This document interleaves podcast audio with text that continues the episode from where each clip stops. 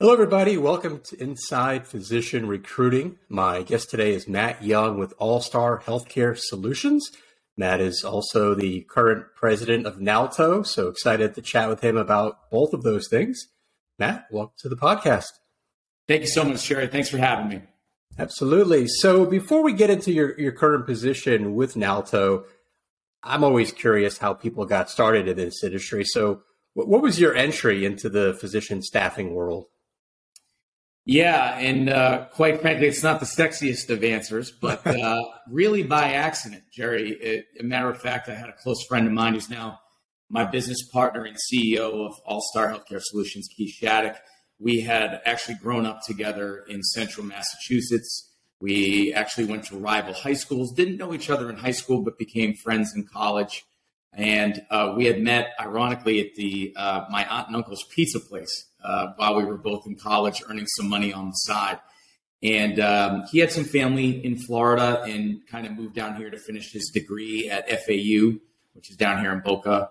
And um, I finished my degree in Massachusetts. I had an older sibling who was an attorney. I was going to follow that route, took my LSATs, did all of that fun stuff, and um, ended up deciding to move to Florida and was going to joined the police academy. And um, I would have made a terrible cop, so it actually kind of worked out.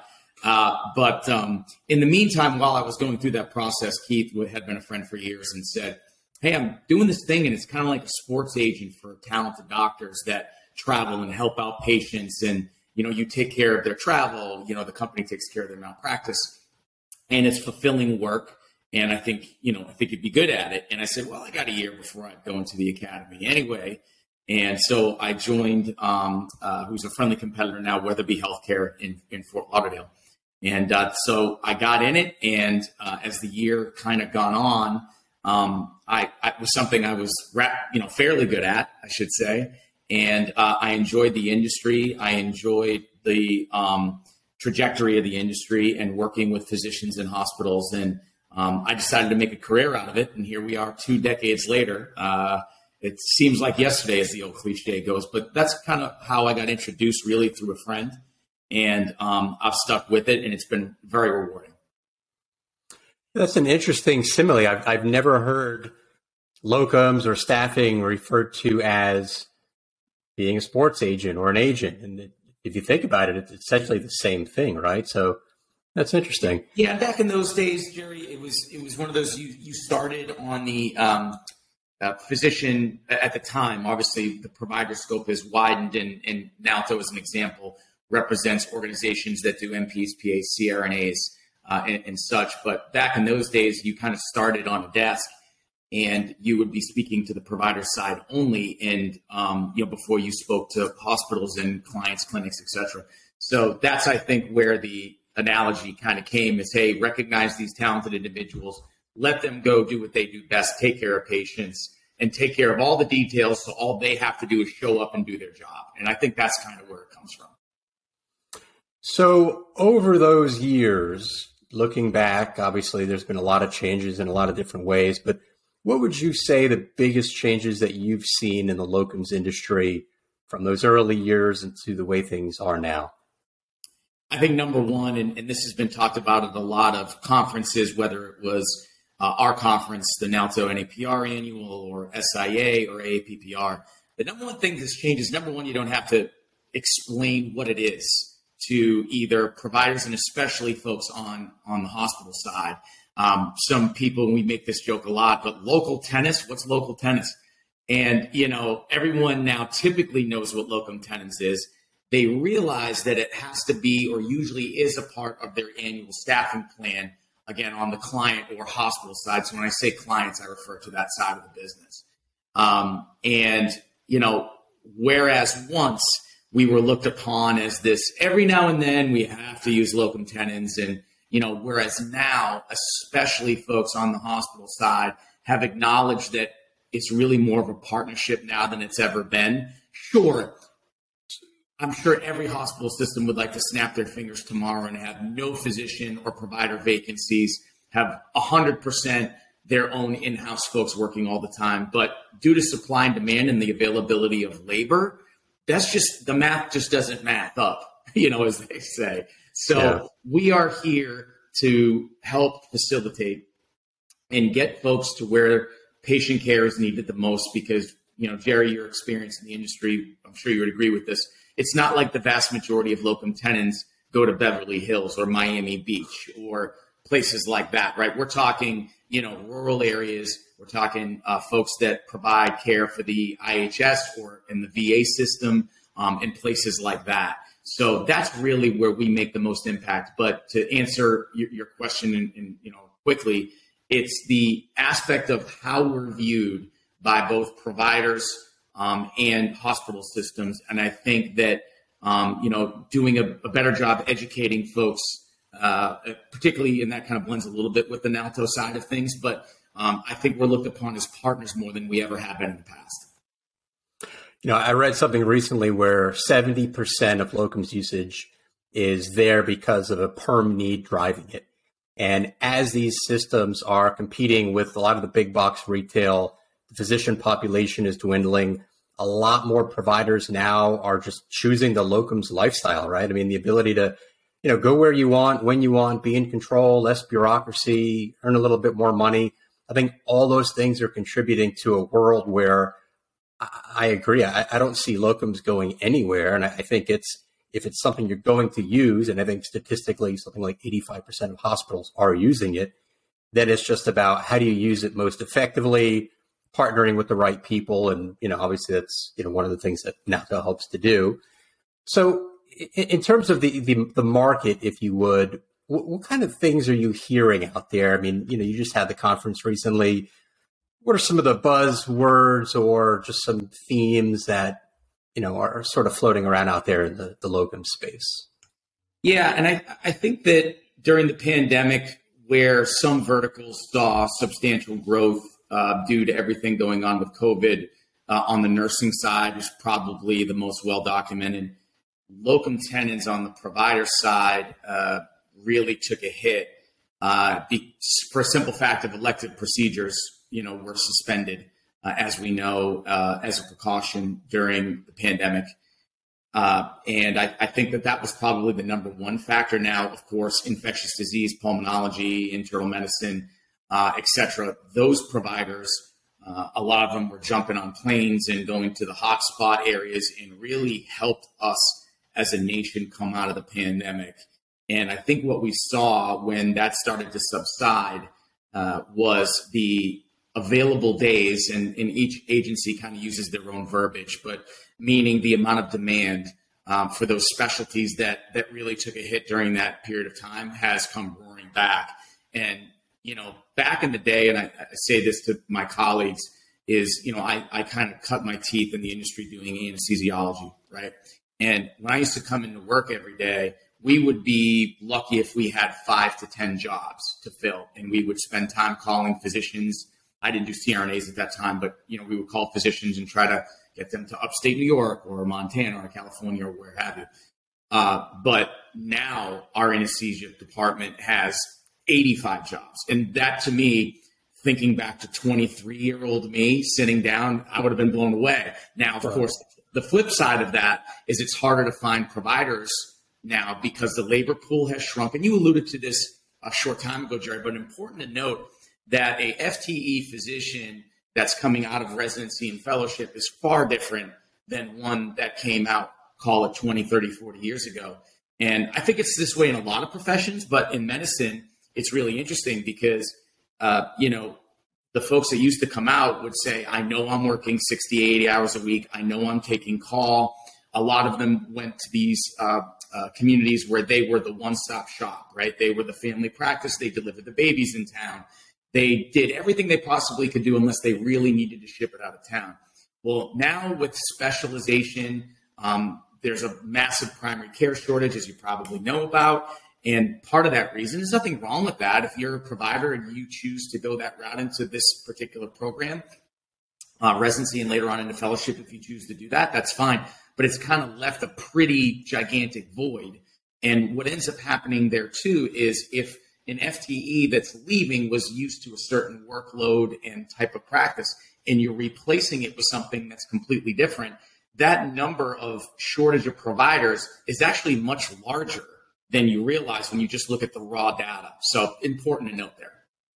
It's interesting. I've ever never actually looked at it like that, but it makes sense because a lot of the people that are getting out operated under a model that really is disappearing and they're being replaced by people where you almost need two because you've got to have a you know a hospitalist and a family medicine doctor to do what a family medicine doctor did 20 years ago interesting yeah and demographically it's changed too. It's changed for the better right? I mean from a locum standpoint you have folks that are retiring a little bit earlier. Not all but but some right? And and there was an expectation back in the day that perhaps you would work longer if you were a physician in that one stop shop provider in town.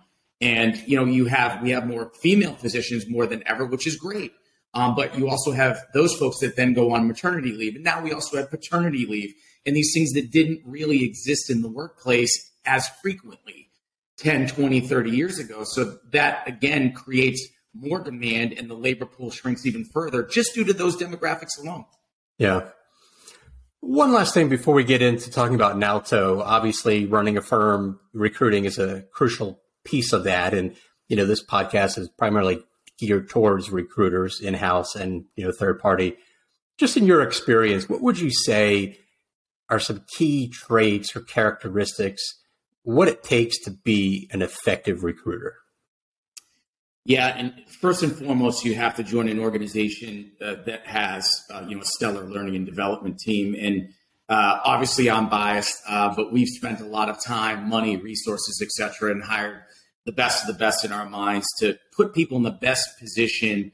Uh, now, some of it they have to bring on their own, right? You have to have a level of empathy, you have to have a level urgency, accountability, all the core values. But core values don't mean much. You can paint them on a wall, but you got to be able to hire on those and then teach the job effectively.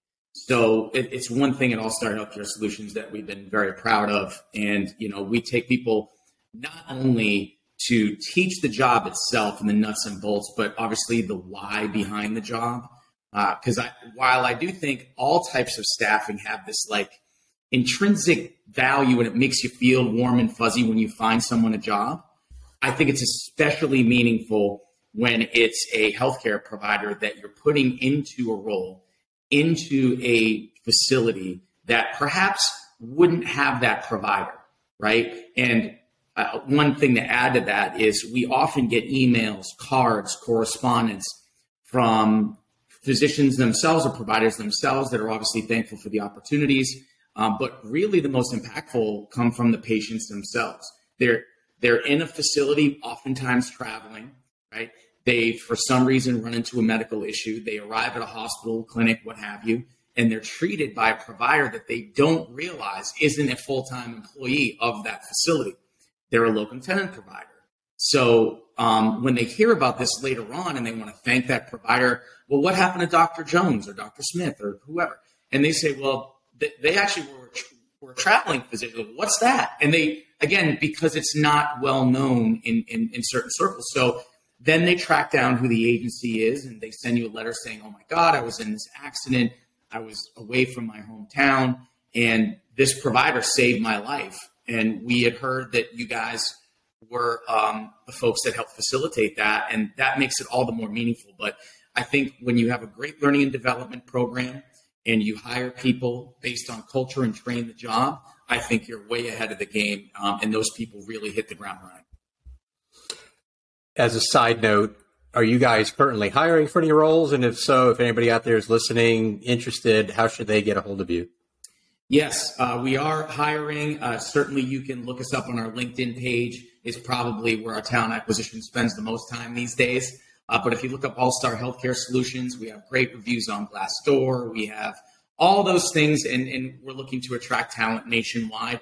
Uh, because a lot, as a lot of firms are, we have chosen to work in a hybrid model to kind of keep up with the times. So you do not have to live close to Boca Raton to join our family. So uh, that's one thing that's important to note as well. Awesome. So, talk to us a little about Nalto. How, how, did you get involved in the organization, and then, you know, obviously climbing up the ladder to the top? Tell us a little about, you know, what made you want to take that challenge on. Yeah. So, um, also a little bit by accident. So it seems I owe a lot of this to, to other people, which is how you get somewhere in life. Like luck plays a factor. Uh, but I've been in the industry about a decade, and um, I had the I've had the wonderful opportunity to be a part of two startups. Uh, and when I was getting close to the end of my first startup before I moved back to Florida, um, you know, I had been approached by some members of the board, and I started working on committees. Uh, I would review um, potential ethics cases that you know, maybe a member company or a physician uh, would put forth to NALTO. Thankfully, not that many happen. Uh, I worked in the membership committee to uh, kind of validate new member applications that come in uh, and things like that. I worked on conferences. So I started on the committee level because when you're working in startups too, you're doing a little bit of everything. So your time is quite limited. You're always putting out a fire somewhere, right?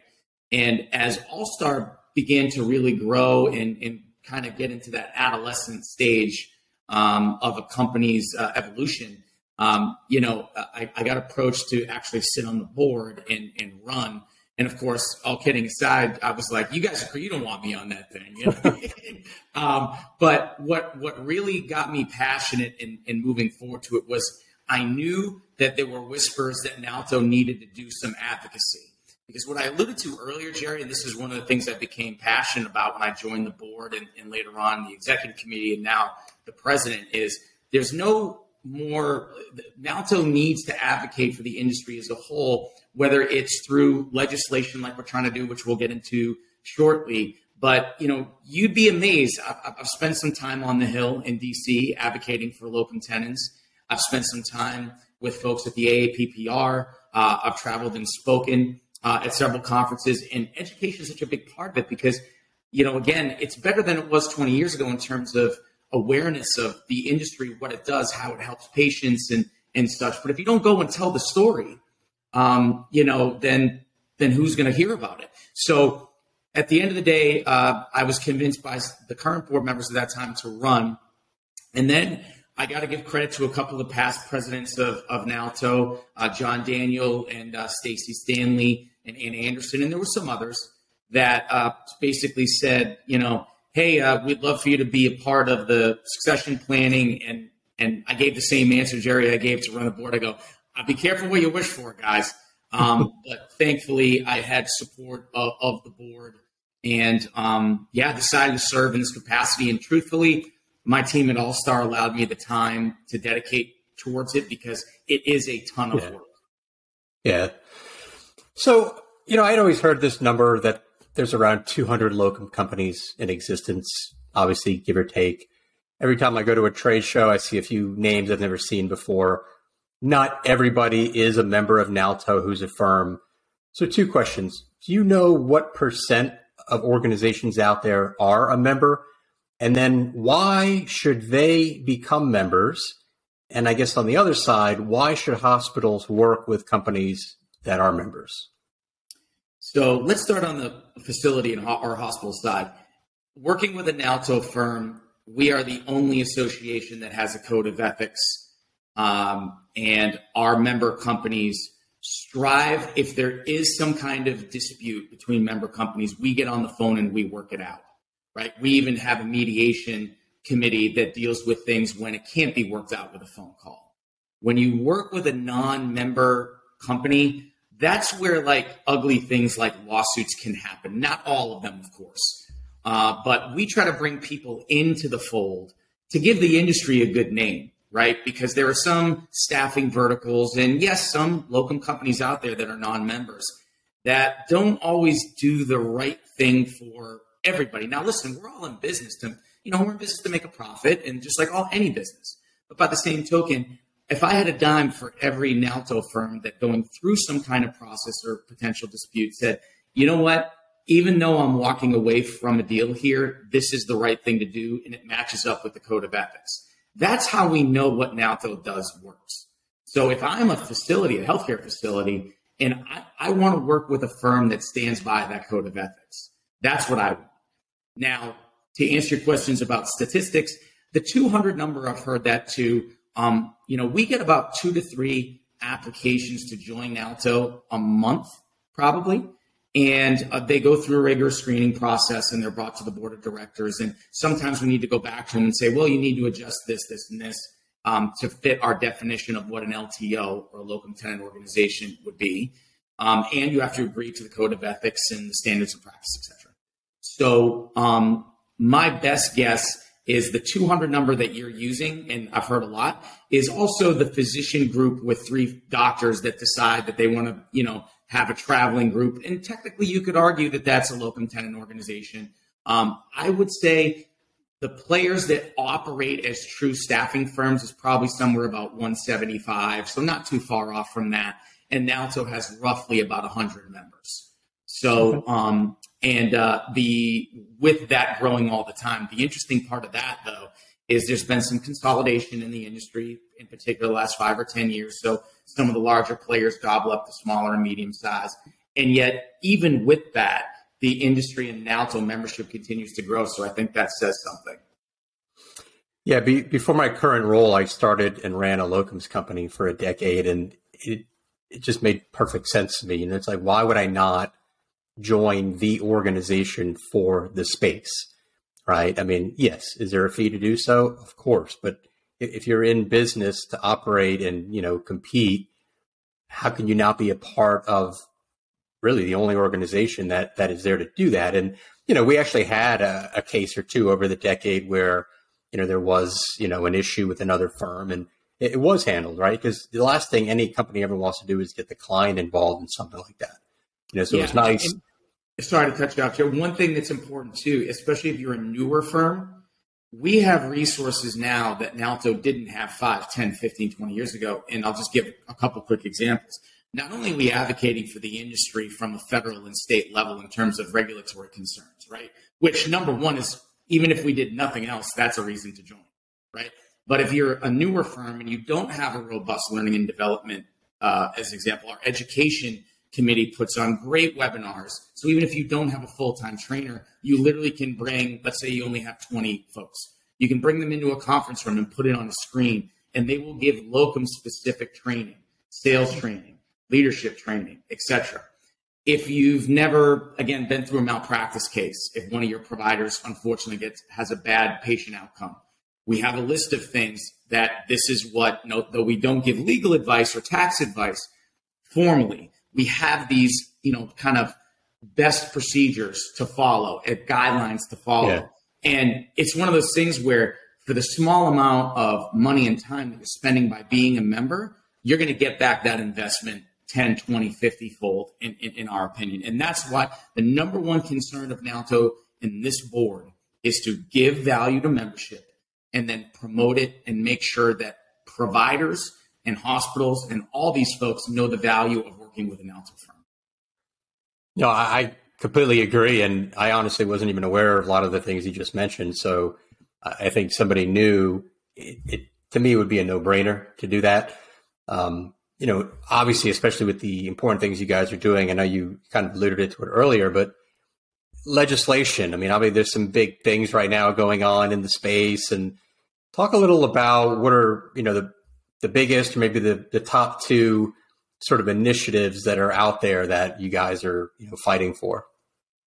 Yeah, and of course this this conversation could take about seven hours, but uh, what I'll, I'll give the thirty thousand foot view. Essentially, it all kind of started with AB five a number of years ago out in California, where in the effort to employ folks, you know, workers in the gig economy, you know, mainly the Uber drivers, Lyft, Instacart, etc the state really wanted those employees, or sorry, those contractors to have bargaining power. And certainly we could have a separate discussion about that, but the effect or unintended effect of that law um, made it so it would make it more difficult to provide for healthcare providers to travel and perform services as an independent contractor. Now, California was smart enough to put in a carve out for physicians and surgeons and allowed physicians to continue to travel as independent contractors. They did not do it for NPs, PAs, and CRNAs. And the reason that that's significant is two things. Number one, with the provider shortage, the use of NPs, PAs, and CRNAs, even when they operate somewhat independently, has grown a lot um, in the in the past 5, 10, 15 years. The second part of that is what ended up happening later on. So what ended up happening later on is those folks that were working in California as NPs, PAs, and CRNAs as 1099s simply left the labor pool in that state and went somewhere else, right? So including some staffing firms who, as a whole, decided not to participate in staff in California for that reason. Then the PRO Act came about, and the PRO Act really modeled itself after the language of AB5. So NALTO became concerned is even with the carve out, it's going to affect NPs, PAs, and CRNAs. But the original drafting, the PRO Act, and the original discussions didn't even have a carve out for physicians and surgeons. So it really was the impetus of the, the, the kind of the fuse that needed to be lit to have our association really start advocating and educating members. Uh, what I mean by members of Congress, um, uh, you know, even those that were pro pro act and trying to get Uber and Lyft drivers, excuse me, employed. Um, what you don't want to do is get these folks some bargaining power. Let's say you're on the Democratic side and you're pro labor, but the consequence is now your hospitals in your area don't have enough coverage. I mean, again, it's, it, it just would not obviously be an ideal situation. So what we started to do was uh, we hired a, a, lobbying firm, McGuire Woods, out of Washington D.C we took part about I'm going to say four to eight calls a week, uh, and the biggest surprise of those, Jerry, we're talking to these staffers and members that had no idea that hmm. locum tenens was in, you know were in their state helping patients, working in the VA system, working in IHS, and all these things. And yet, if you go to their web pages, they all talk about healthcare and healthcare delivery. They all talk about healthcare access. They talk about care for veterans. And really, once we started these conversations, it created some momentum. And we actually got uh, our, our, bill introduced in the House uh, last year by Buddy Carter of Georgia. It was H.R. 7881, the uh, Healthcare Provider Shortage Minimization, Minimization Act. And now, obviously, procedures, we have a new Congress that's come in. We need to get it reintroduced. Buddy Carter's still on board. We're searching for a Senate champion now, and those conversations are ongoing. But really the message is just coming out of the pandemic, we now know how important it is for providers to move around without friction, right? And to be able to provide care where it's needed the most. Um, as JFK famously said, the best time to fix a roof is when the sun is shining, right? So right now they're able to do that. Let's not change that. Let's permanently codify these folks into law so we know physicians, NPs, PAs, and CRNAs can continue to service the patient population where it is needed. That's all we're asking for. It's the easiest bill in the in the world to read. It's two and a half pages long. but, but the conversations we've had have been very productive. We've gotten no no's, if you forgive the double negative. No one ever says, oh, I think this is a horrible idea. They all think it's a great idea. We're just waiting for that point of critical mass that gets us over the hump where then everybody signs on or we piggyback another healthcare related bill, which is also a possibility. So that's number one on the federal end. On the state end, due to what happened in, in the nurse staffing world, again, which is another podcast, right? But um, a lot of states have tried to put regulation on um, staffing firms as a whole, in particular healthcare staffing firms. Now, some are just addressing nursing, some are just, uh, you know, and some are very vague um, and are requiring firms to do all kinds of things. And we're working with the ASA, um, and they're doing a lot of the work and the heavy lifting on the state side, but we're monitoring that too. So what we're doing is two things. We're fighting, obviously, for our membership and the ability for us to continue to do the jobs that we do. But really, we're fighting for that patient right now that as we're recording this is one of the 60,000, let's say, physicians alone, never mind NPs, PAs, and CRNAs, that is treating a patient. And we want that to continue. That is the key. Is that the number? Is that 60,000? That's kind of. It's estimated about 60,000 a year um, uh, in terms of the physician side uh, are, right. you know, practices locum tenens. Correct. So that's, well, maybe almost 7% of the market, something like that? What, about a million docs out there? roughly. I don't know the yeah. exact figure, but I mean, and it, and it continues to grow. You alluded yeah. to the locums lifestyle, Jerry, earlier. Um, you know, I think the full time people that do locums as their only position has grown over the years, we're really still the majority, maybe not the vast majority, but the majority are still the people that just out of residency or fellowship don't know where they want to practice yet, don't know where they want to live yet, or people that have pretty substantial vacation time that want to, excuse me, keep their skills sharp. Uh, and then, probably most crucially, it's the people that are into retirement that don't want to work 50, 60, 70 hours a week. They want to work 25, but they still want to stay. We want to encourage these people to stay in the labor pool. That's what we want. It's good for them and it's good for the country. And it's good, great for the patients. Yeah. So outside of the, you know, legal challenges that we're facing out there, what do you think the future looks like for locums? I mean, you've got a lot of big players coming in in terms of the Walmart, CVS's. You've got a physician shortage. So much is changing every day. There's new technology and AI being talked about with efficiencies and all the things that that can do. If you looked in your locum crystal ball five, ten years from now, what do you think are the one or two things that are going to be most different than what we're seeing today? Yeah, I'm going to steal this line from our president-elect, uh, Jaron Dana, that he says, and I love the quote. He goes, you know, technology will all, you know, I think it's, I'm going to butcher it here. He says, uh, you know, technology has a place in locums and it always will. Uh, there's always, you know, in the past, I've heard the, well, physicians will just get a job on an app and then show up. Uh, you know, very, very difficult to do. And I think it's oversimplifying the job that firms have to do to get all these things in place in terms of licensing, privileging, credentialing, never mind the travel, yeah. the payroll, um, and things like that. So, yes, technology has a place. Um, you know, I, I, think that the use of VMS MSP um, kind of coming into the locums world after already being in nursing and IT and other verticals has been a change. I think you'll continue to see that for some clients. It, it, it's a it's a real time saver for some clients. For some clients, not so much. But I think there's a place in the market for that. The growth, I know SIA estimated between, I think it's like 7% growth this year. The NALTO firms I've talked to um, are growing at a rate much higher than that. I think due to that demand that was kind of lost during the pandemic.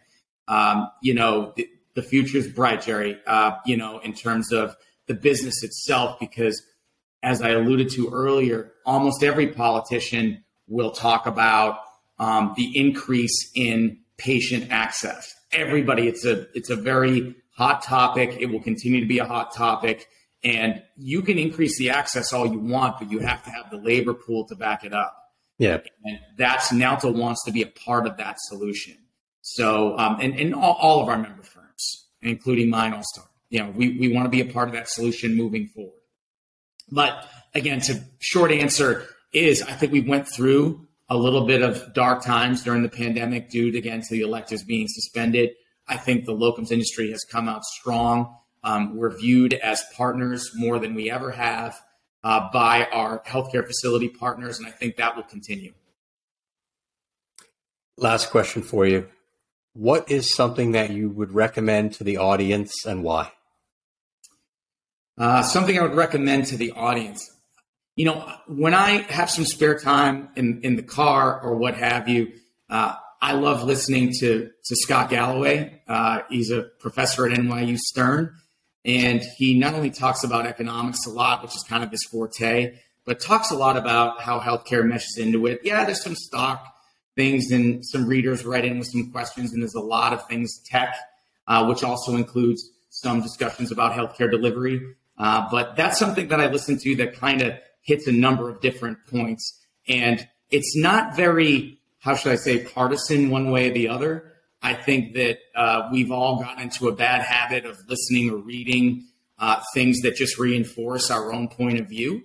And I think uh, all of us would be best to perhaps look at something from the other perspective, or if nothing else, try to get something in the middle somewhere so all perspectives can be considered.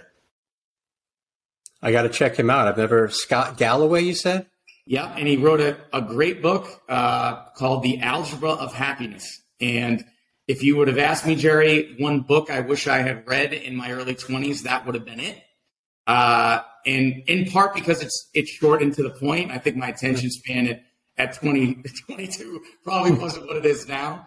Uh, but if I, um, you know, if I would give, and I bought this book for some of our employees and and uh, you know friends and things like that, I think it's a great read. So uh, that's kind of where I got introduced to Professor Galloway and listened to his podcast, and I, I think it uh, would be valuable to your listeners. Awesome. Uh, I'm going to check it out personally. Really appreciate you being on. Uh, I learned a lot here. I hope the audience has as well. Um, obviously, there's a lot that you've got in front of you, so I hope you get a lot of coffee over there to continue the fight and, and do the good work for you know the organization and healthcare in general. So again, really appreciate everything you're, you're doing there. I will. You'll be at AAPPR, right? Uh, actually, NALTO will be representing APPR. I had a scheduling conflict and gotcha. wasn't able, but we will be exhibiting. And okay. one more note, if I could, Jerry, is sure. it, whether you're in the locums industry or not, um, if you care about healthcare delivery in your area, I encourage you to go to www.nalto.org slash action. And it basically has you put in your name and address. It takes about 45 seconds, literally, uh, and will let your member know that we want these 60,000 physicians and other you know providers to be able to travel and provide care when it's needed. The best way we can get this across the finish line is everybody chipping in and, and getting together. So um, I would definitely encourage all of your listeners to do so. I'm more than happy to put a post on the site as well. We're probably going to have 10,000 visitors, looks like, for March. So if we can get some signatures on there, why not? So that's awesome. We would um, appreciate um, that. Thank you. Yeah, of course. Of course. Appreciate you being on and uh, hope you guys enjoyed another episode of Inside Physician Recruiting. Again, thank you to Matt for being on and sharing everything going on on, on that side of the ledger. And